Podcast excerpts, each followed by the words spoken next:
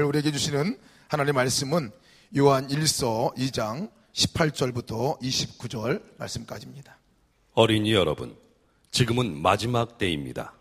여러분이 그리스도의 적대자가 올 것이라는 말을 들은 것과 같이 지금 그리스도의 적대자가 많이 생겼습니다. 그래서 우리는 지금이 마지막 때임을 압니다. 그들이 우리에게서 갔지만 그들은 우리에게 속한 자들이 아니었습니다.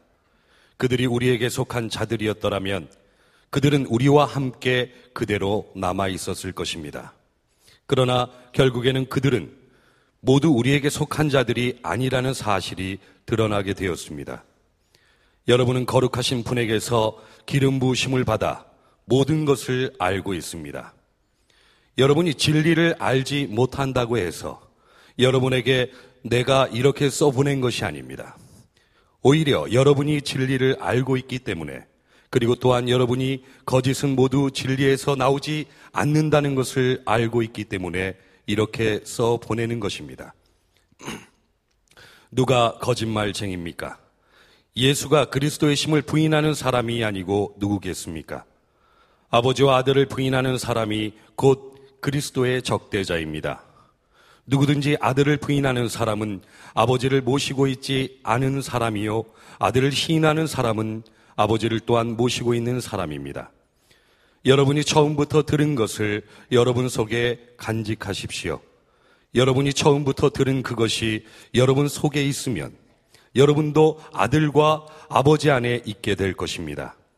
이것은 그가 친히 우리에게 주신 약속인데 곧 영원한 생명입니다. 나는 여러분을 미혹하는 자들에 관하여 이렇게 썼습니다. 여러분으로 말하자면 그가 기름 부어 주신 것이 여러분 속에 머물러 있으니 여러분은 아무에게서도 가르침을 받을 필요가 없습니다. 그가 기름 부어 주신 것이 여러분에게 모든 것을 가르쳐 줍니다. 그리고 그 가르침은 참이요 거짓이 아닙니다. 여러분은 그 가르침대로 언제나 그리스도 안에 머물러 있으십시오. 그러므로 자녀되니 여러분, 그리스도 안에 머물러 있으십시오. 그렇게 해야 그가 나타나실 때에 우리가 담대함을 가지게 될 것이며 그가 오실 때에 그 앞에서 부끄러움을 당하지 않을 것입니다. 여러분이 하나님께서 의로우신 분임을 알면 의를 행하는 사람은 누구나 다 하나님에게서 났음을 알 것입니다. 어, 오늘 본문은 어린이 여러분 이렇게 시작합니다. 꼭 어린이 예배 드리는 것 같습니다. 아, 근데 어린이 예배 설교를 요한 사도가 하시는 게 아니고 어린이 같은 신앙을 가지고 있는 사람들에게 주시는 권면입니다. 사실 오늘 어, 본문은 대단히 심각한 내용입니다. 오늘 설교가 조금 무거운 설교가 되셔도 이해해 주시기를 바랍니다. 이단 미혹에 대한 아, 것에 대해서 경고하고 또 거기에 대해서 권면하는 설교 입니다. 아, 요한 사도가 아, 이 요한일서 2장에서 이 말씀을 받는 대상을 세 부류로 어, 언급합니다. 하나는 아비, 하나는 청년, 하나는 어린아이 이렇게 언급합니다. 그것은 교인들 중에 영적인 성숙도에 따라서 이렇게 세 부류로 나눌 수 있다는 의미가 되겠습니다. 아비 같은 어, 성도는 어, 자기 믿음 정도가 아니고 다른 사람의 믿음도 지켜주고 세워주고 또 이렇게 양육도 해줄 수 있는 정말 영적으로 아비가 된 사람이고 청년이라면 자기 믿음 하나 정도쯤은 지킬 수 있는 사람이겠고 어린아이라면 자기 믿음도 지킬 수 없는 사람 늘 이렇게 흔들 저렇게 흔들거리는 사람이 되겠습니다. 아, 이 이단 문제와 관련해서 어린아이 신앙을 가진 사람이 얼마나 심각한 위험에 빠질까 아, 우리가 이해가 되지요. 그래서 요한 사도가 어린이 여러분 이렇게 말씀하신 것은 특별히 어린 믿음을 가지고 있는 성도들에게 아비에 대한 심정으로 아, 말씀을 하고 있는 것입니다. 그런 뜻에서 여러분들이 여러분 자신은 아비 같은 믿음인지 청년 같은 믿음인지 어린아이 같은 믿음인지 스스로 한번 점검해 보시는 것도 좋을 것 같습니다. 여러분은 여러분의 믿음이 아비인 것 같습니까? 청년 같아요? 아니면 어린아이 같습니까? 손들라고 하면 어, 어떨까 싶습니다. 여러분은 여러분 자신에 대해서 정확한 파악이 되셨습니까? 이번 한 주간 동안 숙제로 내드리겠어요. 네, 다음 주 오실 때는 쪽지에다가 아비면 아비, 청년이면 청년, 어린아이면 어린아이, 자기 믿음에 대해서 써서 오시기 바랍니다. 아, 쉬운 분별이 아닐 수도 있습니다. 나이 따라서 자기 믿음을 착각할 수가 있는 거예요. 세상 나이가 많이 들었다고 내가 아비 믿음을 가졌을까? 실제로 그렇지 않습니다.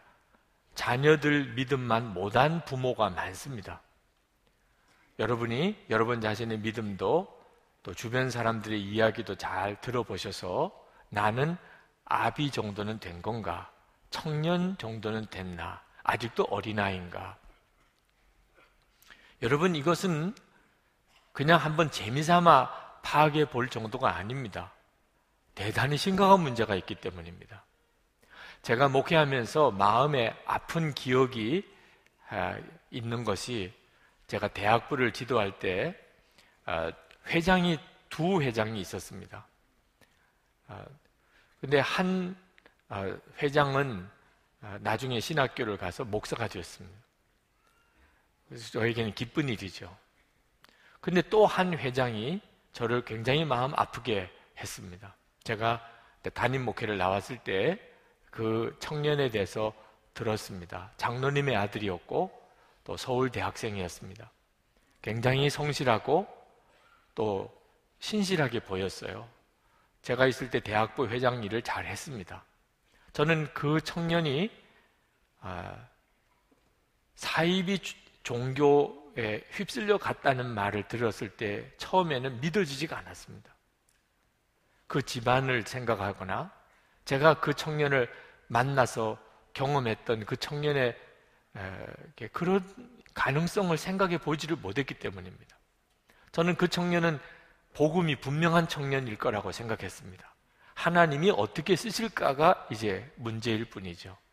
그래서 다른 청년들도 다 좋게 여겨서 청년부, 대학부 회장까지 했다니까요.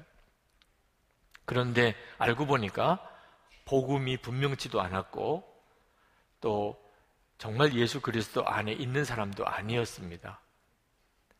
그 청년에게도 너무 미안했어요. 제가 아, 대학부 청년으로 함께 대학부를 섬겼으면서도 제가 전혀 그 청년에 대해서 영적으로 분별도 못 해주었고 제가 그 청년에게 바로 아, 믿음의 기초, 복음의 기초도 전해주지 못했던 일에 대해서 저 자신이 깊이 회개했던 제목이기도 합니다. 겉으로 보아서는 모른다는 거죠. 겉으로는 분명히 아비 같아요.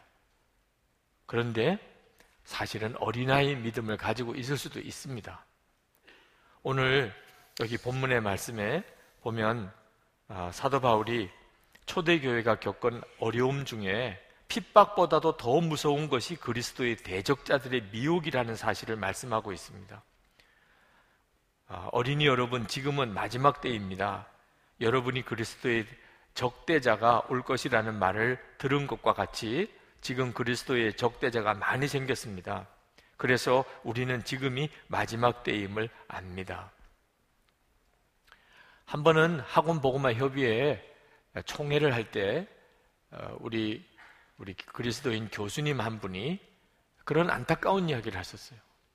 교인들을 보면 좋은 대학 자녀들 들여 보내는 일에만 온갖 신경을 다 쓴다는 겁니다. 그리고 그렇게 대학에 들어가면 하나님의 은혜요 축복이라고 생각한다는 거죠. 그러나 대학이 얼마나 영적으로 어려운 곳인가를 아는 부모들이 거의 없다는 겁니다. 대학 캠퍼스 안에 무서운 이단들이 또 무서운 사상들이 엄청나게 대학 캠퍼스 안에 있습니다. 몸만 커서 이제 대학생이지, 나이만 들어서 대학생이지, 영적으로는 어린아이 같은 그런 아이들을 대학교에 들여보내고 하나님께 감사한다. 이게 얼마나 어처구니 없는 일인가. 대학 들어가서 온갖 미혹에 다 사로잡혀 영적으로 큰 어려움을 겪는 아, 자녀들이 많습니다. 여러분, 이런 일이 지금도 심각하죠. 근데 더 기가 막힌 것은 이런 기독교, 그리스도의 적대자들이 교회 바깥에 있는 게 아니고 교회 안에 있다는 겁니다. 19절 말씀에 그들이 우리에게서 갔지만 그들은 우리에게 속한 자들이 아니었습니다. 그들이 우리에게 속한 자들이었더라면 그들은 우리와 함께 그대로 남아 있었을 것입니다. 그러나 결국에는 그들은 모두 우리에게 속한 자들이 아니라는 사실이 드러나게 되었습니다. 기가 막힌 거예요. 예수님이 그리스도라고 고백하지 않으면서 그리스도의 적대자들이면서 한동안은 교인이었다는 거죠. 그러니 다 예수 잘 믿는 사람인 줄 알았죠.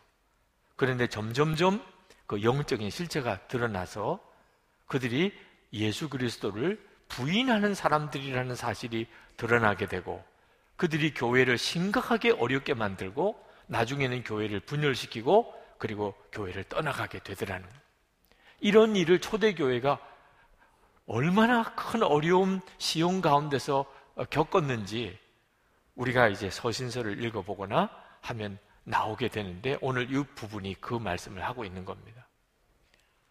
22절에 누가 거짓말장이입니까? 예수가 그리스도이심을 부인하는 사람이 아니고 누구겠습니까?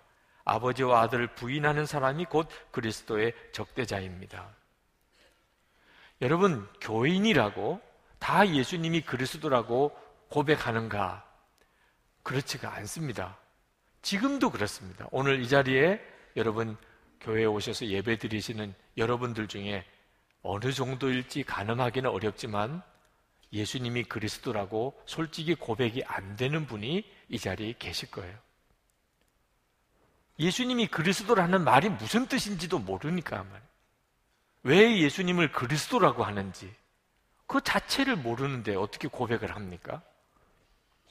그냥 몸만 교회 나온 거죠. 교회를 다니니까 예수를 믿는다고 말을 하지만 실제로 누가 왜 예수가 그리스도십니까? 대답을 못 해요. 모르니까. 그러니 전도도 못 하지요. 예수를 믿으라는 말을 못 꺼내요. 왜? 본인이 모르는 걸 예수가 그리스도라는 사실. 여러분 혹시 뭐 솔직히 이게 내 이야기구나 이렇게 생각되시는 분들은 여러분 언제까지 이런 상태에 계시면 안 됩니다. 여러분이 교회를 나오신 것은 대단히 행운입니다. 지금 이렇게 교회에 나와 앉아 계신 것은 정말 하나님의 은혜예요. 그렇지만 여러분은 여전히 거의 그리스도인이지 아직까지 진짜 그리스도인은 아닙니다. 예수가 그리스도라는 사실이 무엇인지를 아십니까? 다른 사람에게 그것을 설명할 수 있습니까? 정확하게? 만약에 자신이 없다면, 그렇다면 여러분은 정말 어린아이예요. 여러분이 복음이 무엇인지를 배우셔야 합니다. 저희 교회에서 일대일 양육을 하는 이유는 처음 우리 교회에 오시는 분들에게 그분이 어떤 믿음의 성숙함을 가졌는지 떠나서 무조건 일대일을 받으시게 합니다. 그것은 아직도 분명한 말씀의 기초와 복음의 기초를 갖지 못한 분들이 있을 수 있기 때문이고 그리고 그분도 나중에 다른 분에게 그렇게 일대일 양육을 하셔야 되기 때문에 꼭 다 받으시게 합니다. 여러분 주저하지 마시고 여러분 자신이 일대일 세가적 과정을 한번 꼭 밟아보십시오. 정확하게 한번 복음이 무엇인지, 예수를 왜 믿는 건지, 여러분 자신도 분명하게 되시고, 다른 사람에게도 그것을 전할 수 있어야 하잖아요. 그리고 제자훈련 꼭 하시기 바랍니다. 아직도 제자훈련 안 하신 분들이 상당히 많으실 겁니다. 꼭 하시기 바랍니다. 해도 되고 안 해도 되는 일이 아닙니다. 오늘 그 말씀을 여러분에게 드리려고 합니다. 사탄이 이제 마지막 때에 이렇게 교회를 다니는 사람조차도 삼켜버리려고, 무너뜨리려고 마지막 발악을 합니다. 여기 계신 분 중에 정말 내 믿음이 구원받을 믿음인지 아닌지 불시험을 반드시 당하게 됩니다. 그때 복음의 기초가 준비 안 된 사람, 왜 예수가 그리스도인지 분명히 확신이 없는 사람은 다 넘어지게 됩니다. 여러분에게 복음 학교도 하시도록 추천해 드립니다. 많은 사람들이 복음 학교를 통해서 십자가를 통과한 경험을 하셨다고 간증을 합니다. 여러분에게도 그런 기회가 지금 여전히 주어져 있습니다. 한 번은 대학생 한 자매를 신앙 상담을 했는데 그 자매는 스스로 교회를 등록해서 나왔습니다. 설교 시간에 말씀을 듣고자 하는 열망이 대단히 간절해 보였습니다. 그래서 그 자매와 상담을 했는데 아, 깜짝 놀란 것은 그 자매가 한때 우리 한국 대학교 안에 뭐 무섭게 세력을 펼치던 JMS라고 하는 이단 집단에 빠져 있었던 자매입니다. 정명석이라고 하는 사람을 구세주라고 정말 상상도 안 되는 이야기고 어떻게 대학생들이 그걸 믿을 수 있느냐 싶은데 엄청난 세력을 가지고 있었습니다. 거기에 빠졌던 자매예요. 그런데 아무리 생각해도 이건 아닌가 봐. 그런 마음의 갈등 때문에 스스로 교회에 나와서 복음을 듣고자 했던 자매입니다. 그 자매에게 복음을 전해 주었어요. 그런데 참 어려웠습니다. 선뜻 복음을 못 받아들이는 거예요. 그래서 왜 그런가 하고 가만히 대화를 나눠보니까 이 정명석 그 이단 집단에서 그가 배웠던 교리, 예, 그게 마음에 먼저 딱 자리 잡고 있으니까 복음에 대해서 성경 말씀에 대해서 다 그 기준으로 잣대를 가지고 판단하는 겁니다. 믿어진다, 믿어지지 않는다, 이해가 된다, 안 된다. 그러니 세상에 어떻게 복음과 하나님의 말씀을 그 자매 마음에 심어줄 수 있겠냐 말입니다. 엄청나게 힘들었어요. 여러분, 여러분의 마음 속에 무엇이 도대체 구원의 진리인가?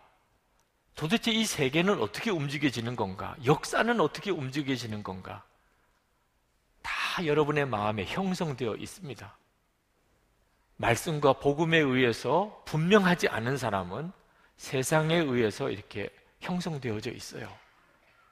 특히 아주 악한 이단이 여러분의 마음에 한번 왜곡된 진리를 마음에 심어주면 그 다음에는 복음을 들어도 성경 말씀을 들어도 이해가 안 된다 그러고 받아들여지지도 않는다 그러고 결국은 그렇게 마지막 파멸까지 가버리고 맙니다. 무섭고 악한 자가 여러분의 마음을 사로잡기 전에 여러분이 정말 성령에 의하여 생명의 복음의 말씀으로 무장해야 합니다. 그것이 여러분에게 언제 마지막일지 모릅니다. 지금 하나님이 여러분에게 은혜를 주실 때 여러분이 그것을 붙잡으셔야 합니다. 예수가 그리스도시다. 이 고백은 누구나 쉽게 할 수 있는 고백이 아닙니다. 그러나 또 하나 중요한 것은 입으로만, 말로만 예수님이 그리스도시다 하는 것만으로 다 끝난 게 아니라는 겁니다. 여러분, 삶으로 예수가 그리스도이신 것을 고백할 수 있어야 그때야 비로소 예수가 그리스도이신 것을 정말 믿는 사람입니다. 한국 교회는 이단들 때문에 홍역을 알았습니다. 그래서 예수가 그리스도라는 것을 성도들에게 가르치는 일에 힘썼어요.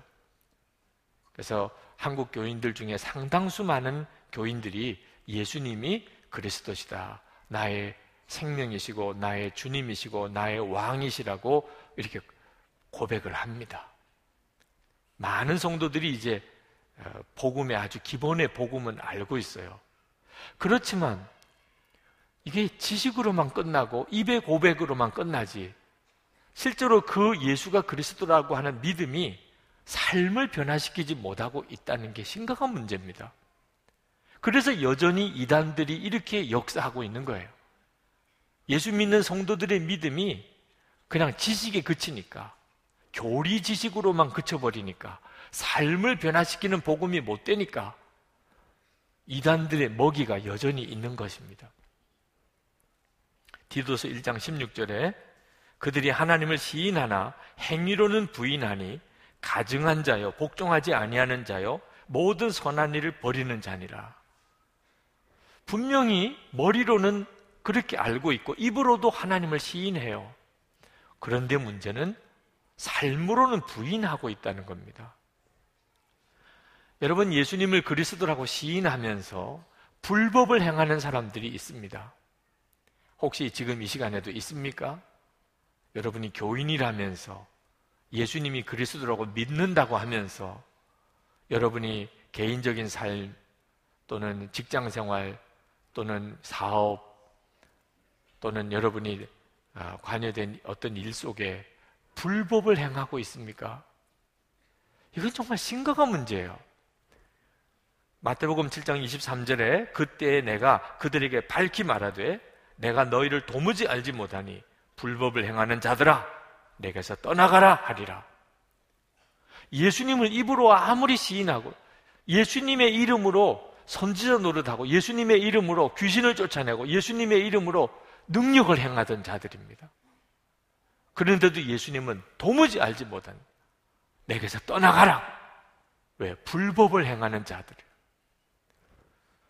예수님이 그리스도라는 말은 예수님이 내 생명이 되셨고 예수님이 내 주님이시고 예수님이 내 왕이라는 말씀인데 어떻게 그러면서도 불법을 행할 수 있나요? 예수님이 그리스도라고 고백하면서 욕심을 부리고 거짓말하는 것 똑같습니다. 로마 요한복음 8장 44절에 너희는 너희 아비 마귀에게서 났으니 너희 아비의 욕심대로 너희도 행하고자 하느니라. 그는 처음부터 살인한 자요. 진리가 그 속에 없으므로 진리에 서지 못하고 거짓을 말할 때마다 제 것으로 말하나니 이는 그가 거짓말장이요 거짓의 아비가 되었습니다. 여러분 예수님이 그리스도라고 믿으시니까 이제부터는 거짓말도 못하게 됐습니까? 아직도 거짓말이 큰 죄라고 여기지 않는 것입니까? 여러분, 거짓말이 어디서부터 나온 건지를 안다면 여러분은 정말 거짓말 못하는 사람이 될 겁니다. 마귀가 거짓의 아비예요. 우리는 하나님이 내 아버지라고 고백하지만 실제로 거짓말하고 산다면 그는 그의 아비는 마귀가 되는 것입니다. 예수님이 그리스도라고 고백하는 것은 그저 입으로만 말하고 끝나는 게 아닙니다. 거짓말도 못하는 거예요, 이제는. 예수님이 그리스도라고 고백하면서 형제를 미워하는 자들도 그렇습니다. 요한일서 2장 11절에 자기 형제 자매를 미워하는 사람은 어둠 속에 있고 어둠 속을 걷고 있으니 자기가 어디로 가는지를 알지 못합니다. 어둠이 그의 눈을 가렸기 때문입니다. 요한일서 4장 10절에 20절에 누구든지 하나님을 사랑하노라 하고 그 형제를 미워하면 이는 거짓말하는 자니 보는 바 그 형제를 사랑하지 아니하는 자는 보지 못하는 바 하나님을 사랑할 수 없느니라. 아, 예수님을 그리스도라고 그렇게 천연덕스럽게 고백하면서 어떻게 그렇게 미워하고 사냐 말입니다. 예수님이 정말 생명이시고 예수님이 정말 주님이시고 예수님이 정말 왕이신 게 맞습니까? 하나님은 절대로 내 입술의 고백만 받으시는 게 아닙니다. 내 삶을 보고 우리가 예수님을 정말 그리스도라고 고백하는지를 안다는 겁니다. 예수님이 그리스도라고 고백하면서 예수님의 몸인 교회를 분열시키는 자들, 이것도 정말 기가 막힌 일입니다. 오늘 요한 사도가 누구를 이야기하고 있습니까? 그들은 교인이었습니다. 그런데 그들의 영은 그렇지가 않았습니다. 결국은 그들이 교회를 크게 시험을 일으키고 그리고 상처를 주고 그리고 교회를 분열시키고 떼어져 나가버렸습니다. 그래서 아, 이들이 본래부터 예수님의 사람이 아니었구나 하는 것을 알게 되었다는 거죠. 여러분, 우리도 정말 조심해야 됩니다. 우리는 때때로 교회가 잘 되자고 그리고 옳고 그른 것을 따지기도 합니다. 그건 대단히 좋은 일입니다. 반드시 있어야 합니다. 그러나 반드시 한계가 있습니다. 지켜야 될 한계가 있어요. 교회를 하나 되도록 지키면서 교회를 바르게 만들고 교회를 바른 방향으로 가도록 해야 하는 것입니다. 때때로 보면은 교회가 깨어지는 것을 보지 못하는 사람들이 있습니다. 의도적으로 교회를 깨뜨리기 위해서 교회에 들어오는 이들도 있습니다. 지금이 그래서 더 무서운 때라고 하는 거죠. 예수가 그리스도라고 하는 고백이 없으면서도 교회에 들어온 사람들이 있습니다. 요즘에는 이단들이 그렇게까지 역사합니다. 그들은 교회 안에 들어와서 어느 정도 신임을 얻고 난 다음에 그 다음에는 본격적으로 교회를 분열시키는 일을 합니다.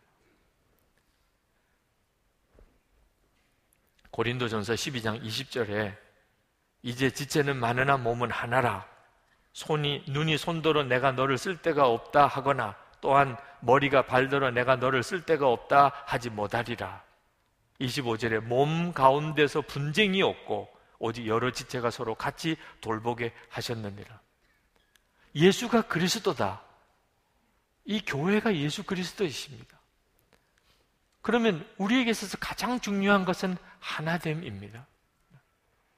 그걸 알지 못하는 사람들이 있습니다. 여러분, 이런 미혹이 지금 우리 가운데도 있고 점점 심해지게 될 것입니다. 여러분이 그 점에 대해서 분명하게 인식하고 여러분이 영적으로 여러분 자신을 어, 정말 예수 그리스도 안에서 어, 여러분의 믿음을 견고하게 세워가야 합니다. 그러나 두려워하지는 마시기 바랍니다. 악한 자들이 어떻든지 성도들을 넘어뜨리려고 교회를 깨뜨리려고 역사하겠지만 하나님은 우리에게 두려워하게 하지 않으십니다. 왜냐하면 하나님은 반드시 우리가 어떤 시험을 당하든지 어떤 미혹이 오든지 우리가 그 시험을 이길 수 있도록 다 방비해 놓으셨기 때문입니다. 고린도전서 10장 13절부터 보면 사람이 감당할 시험 밖에는 너희가 당한 것이 없나니 오직 하나님은 미쁘사 너희가 감당하지 못할 시험 당함을 허락하지 아니하시고 시험 당할 즈음에 또한 피할 길을 내사 너희로 능히 감당하게 하시느니라. 하나님은 우리를 마귀가 역사하고 우리를 미혹하는데 그냥 무방비 상태로 우리를 내보내신 게 아닙니다. 하나님은 우리를 능히 지키시고 우리가 감당할 수 있게 해주십니다. 이것이 바로 나는 죽고 예수로 사는 십자가 복음입니다. 예수님으로 사는 복음입니다. 그 우리 안에 예수님이 오셨습니다. 우리를 지키시는 분이 우리 안에 계십니다. 그러므로 악한 자가 우리를 만지지도 못하게 해주십니다. 여러분, 여러분이 예수님을 믿으셨다면 바로 여러분을 지켜주시는 그 예수님을 분명하게 붙잡으셔야 됩니다. 그래서 교회만 왔다 갔다 머리로만 아는 교리 지식으로만 예수를 믿지 마시라고 말씀을 드리는 겁니다. 20절에 보십시다. 여러분은 거룩하신 분에게서 기름 부음을 받아 모든 것을 알고 있습니다. 여러분은 모두 지식을 가지게 되었습니다. 여기 기름 부음을 받았다는 말은 성령 하나님이 여러분의 마음에 임하셨다는 말입니다. 우리 모두가 다 예수를 믿는 모든 이들에게 일어난 일입니다. 우리는 성령 하나님을 마음에 모시고 사는 사람이에요. 그러니 마귀가 우리를 어떻게 하겠어요? 우리 안에 오신 성령님은 우리로 하여금 무엇이 복음인지, 무엇이 살 길인지, 무엇이 진리인지를 우리로 알게 하시는 분이에요. 그래서 성령 받은 성도들은 다 분명한 복음을 알게 되어 있습니다.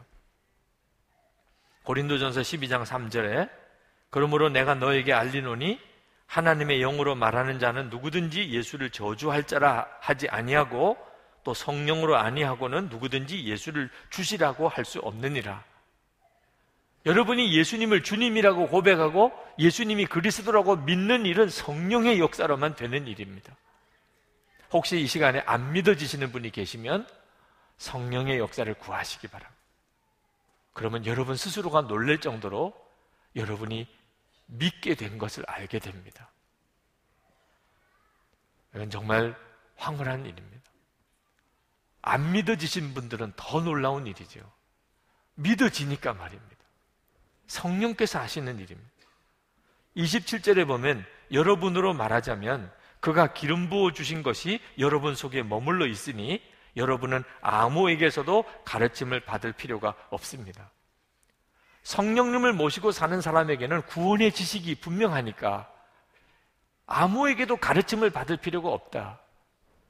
이 말은 독불 장군이 되라. 왜 옹고집장이가 되라. 누구로부터 배우지 않고 나는 모든 것을 알고 있다고 하는 영적인 교만에 빠지라고 하는 말씀이 아닙니다. 그러면 성령님을 받은 사람이 아니죠. 그러면 이게 무슨 말입니까? 누구로부터 가르침을 받을 필요가 없다. 이 말씀은 주변에서 이단 가르침으로 꽉 차 있는 이런 상황에 있을 때, 주변에 예수 믿는 사람이 한 사람도 없는 이런 상황에 있을 때, 나 혼자 예수를 믿고 있을 때, 나 혼자 구원받은 자, 이런, 이런 경우에 내가 있을 때, 그때 다른 사람에게 무언가 배우려고 할 필요가 없다는 겁니다. 왜? 내 안에 계시는 주님께서 다 가르쳐 주시니까. 그러므로 두려워하지 말라는 것입니다. 여러분, 우리는 지금 이렇게 교회에서 말씀을 듣습니다. 우리에게는 목회자도 있습니다. 잘 모르면 신앙 상담을 해줄 사람들도 있습니다. 우리는 속회도 있고 선교회도 있어서 소그룹으로 우리는 교우 관계를 맺고 있습니다. 그래서 우리가 좀 힘들고 잘 몰라도 크게 어려움이 없습니다. 그렇지만 혼자가 될 때가 우리에게도 옵니다. 가족들 중에 다 예수 안 믿습니다. 나 혼자 예수 믿습니다.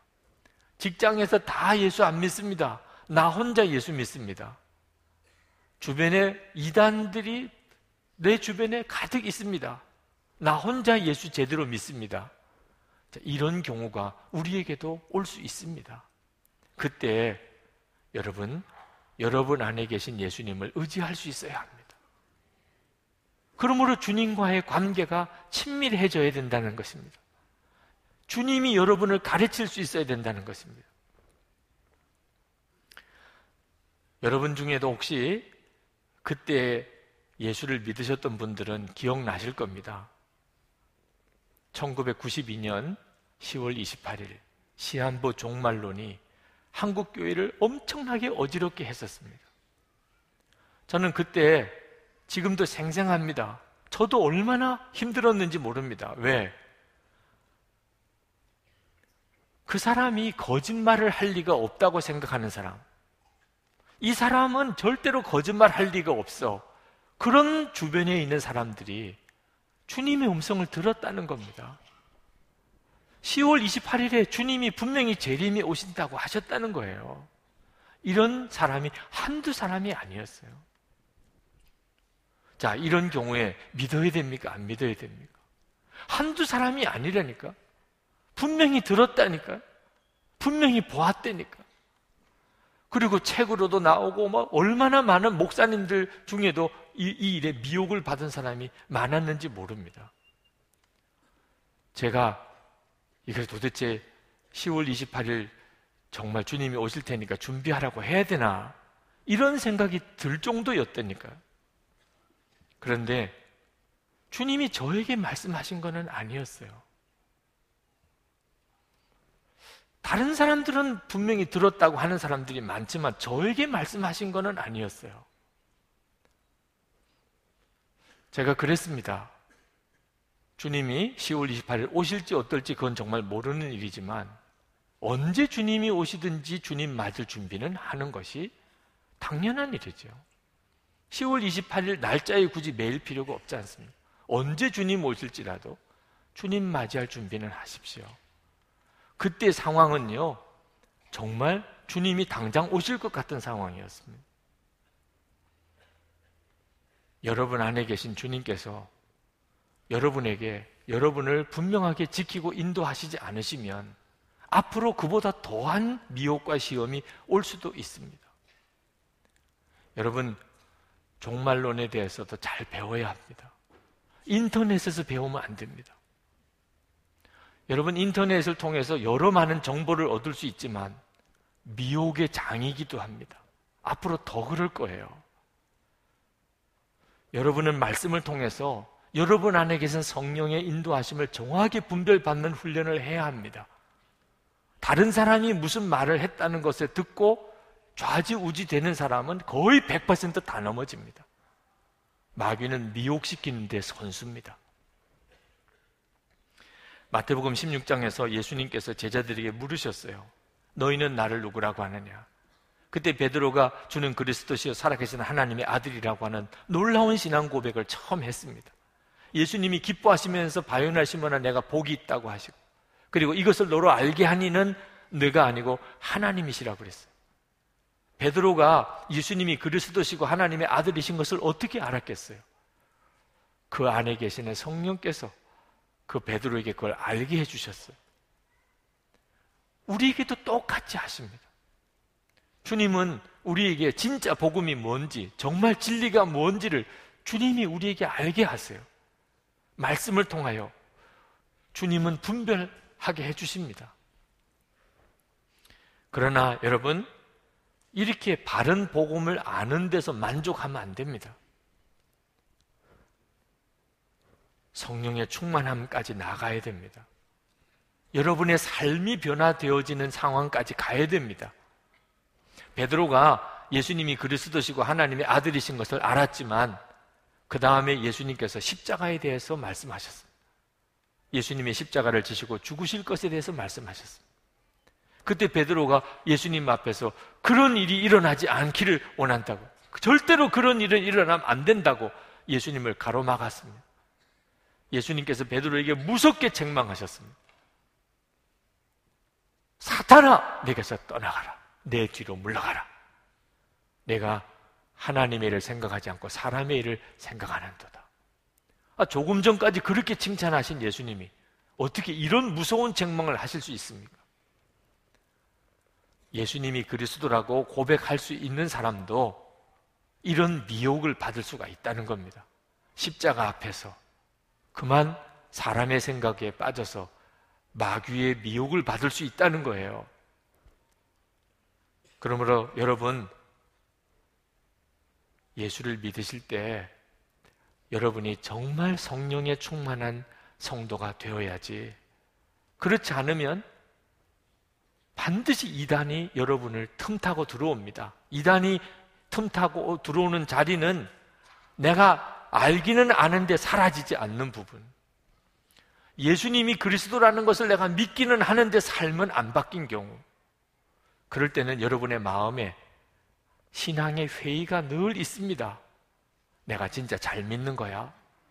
내가 정말 제대로 믿는 거야? 이단이 그걸 놓칠 리가 없습니다. 여러분들에게 진짜 구원의 길이 따로 있어. 너는 뭘 제대로 몰라서 그런 거야. 우리 교회를 한번 와봐. 그러면 여러분 아무 데나 성경 공부 가면 안 됩니다. 지금 때는. 여러분이 여기저기서 은혜 받는 기회를 얻는 것은 저는 대찬성입니다. 그러나 반드시 분별을 받으시면 됩니다. 그러나 정말 중요한 것은 여러분 자신이 예수님으로 충만한 삶을 사셔야 한다는 겁니다. 그래서 사도 요한이 반복해서 권면하는 내용이 예수님이 우리 안에 거하시지만 우리도 그리스도 안에 머물러 있어야 한다는 말씀을 하고 있습니다. 27절에 여러분은 그 가르침대로 언제나 그리스도 안에 머물러 있으십시오. 28절에 그러므로 자녀된 이 여러분 그리스도 안에 머물러 있으십시오. 오늘 정말 명심하고 가셔야 됩니다. 그래서 이 설교의 제목을 그리스도 안에 머물러 있으십시오 라고 정한 것입니다. 여러분, 예수님이 여러분 안에 계신 것에만 만족하면 안 됩니다. 여러분도 예수님 안에 머물러 있어야 합니다. 예수님 안에 머물러 있는다는 건 어떻게 하는 거죠? 항상 예수님으로 여러분의 마음과 생각이 충만해야 합니다. 여러분, 지난 한 주간 동안 여러분의 마음과 생각 속에 예수님 말고 다른 게 들어왔던 적이 얼마나 됩니까?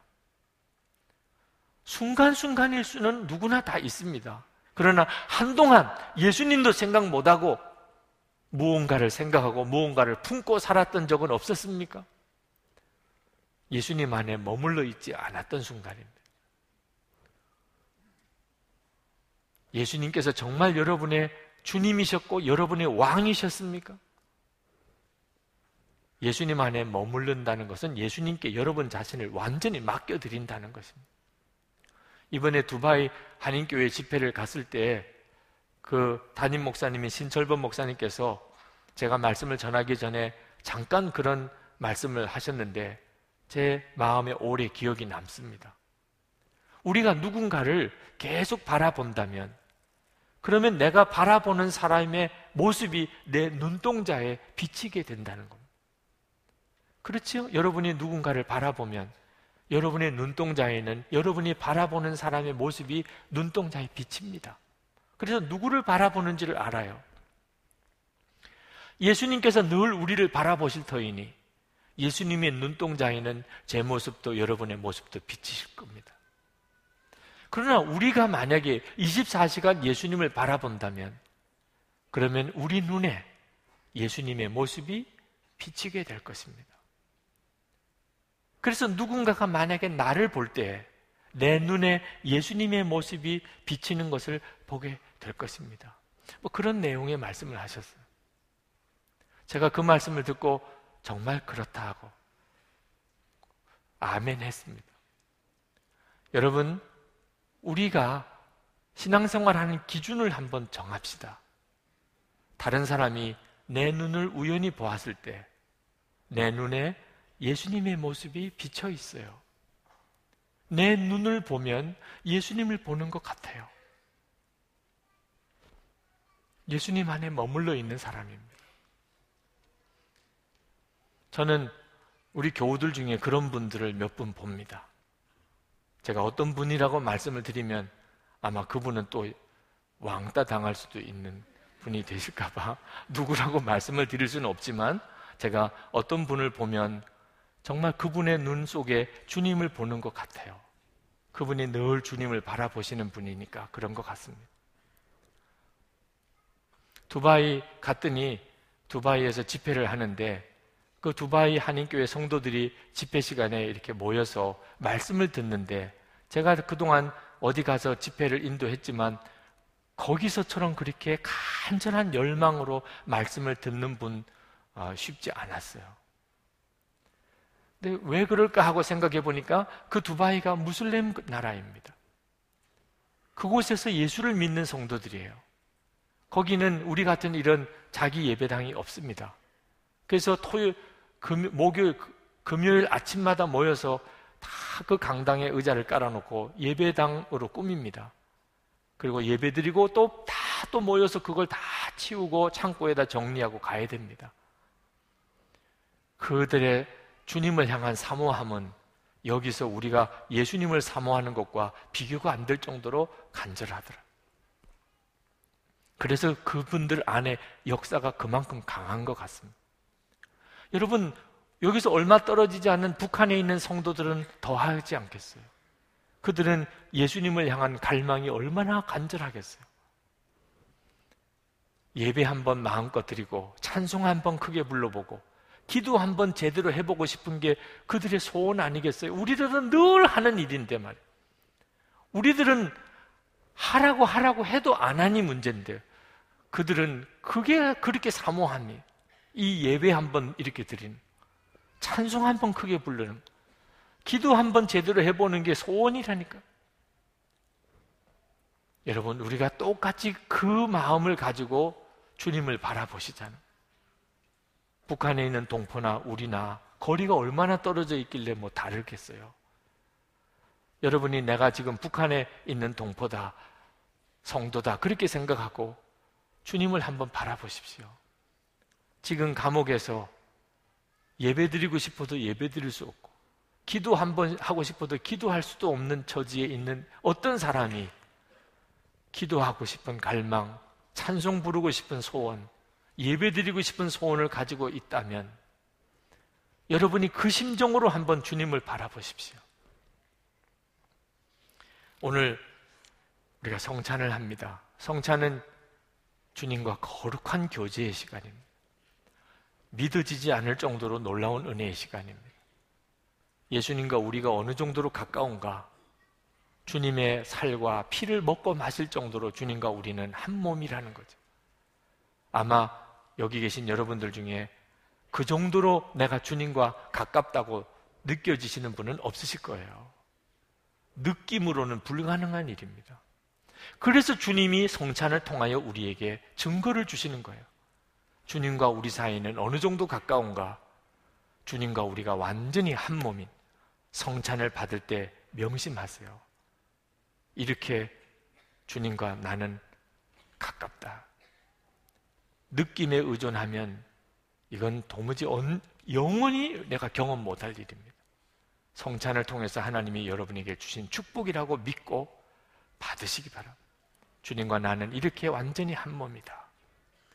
외경인 마카비 이서에 보면 안티오코스 에피파네스 황제 때 무서운 박해가 일어났었는데 그때 일곱 형제가 일곱 형제가 한 자리에서 순교하는 장면이 나옵니다.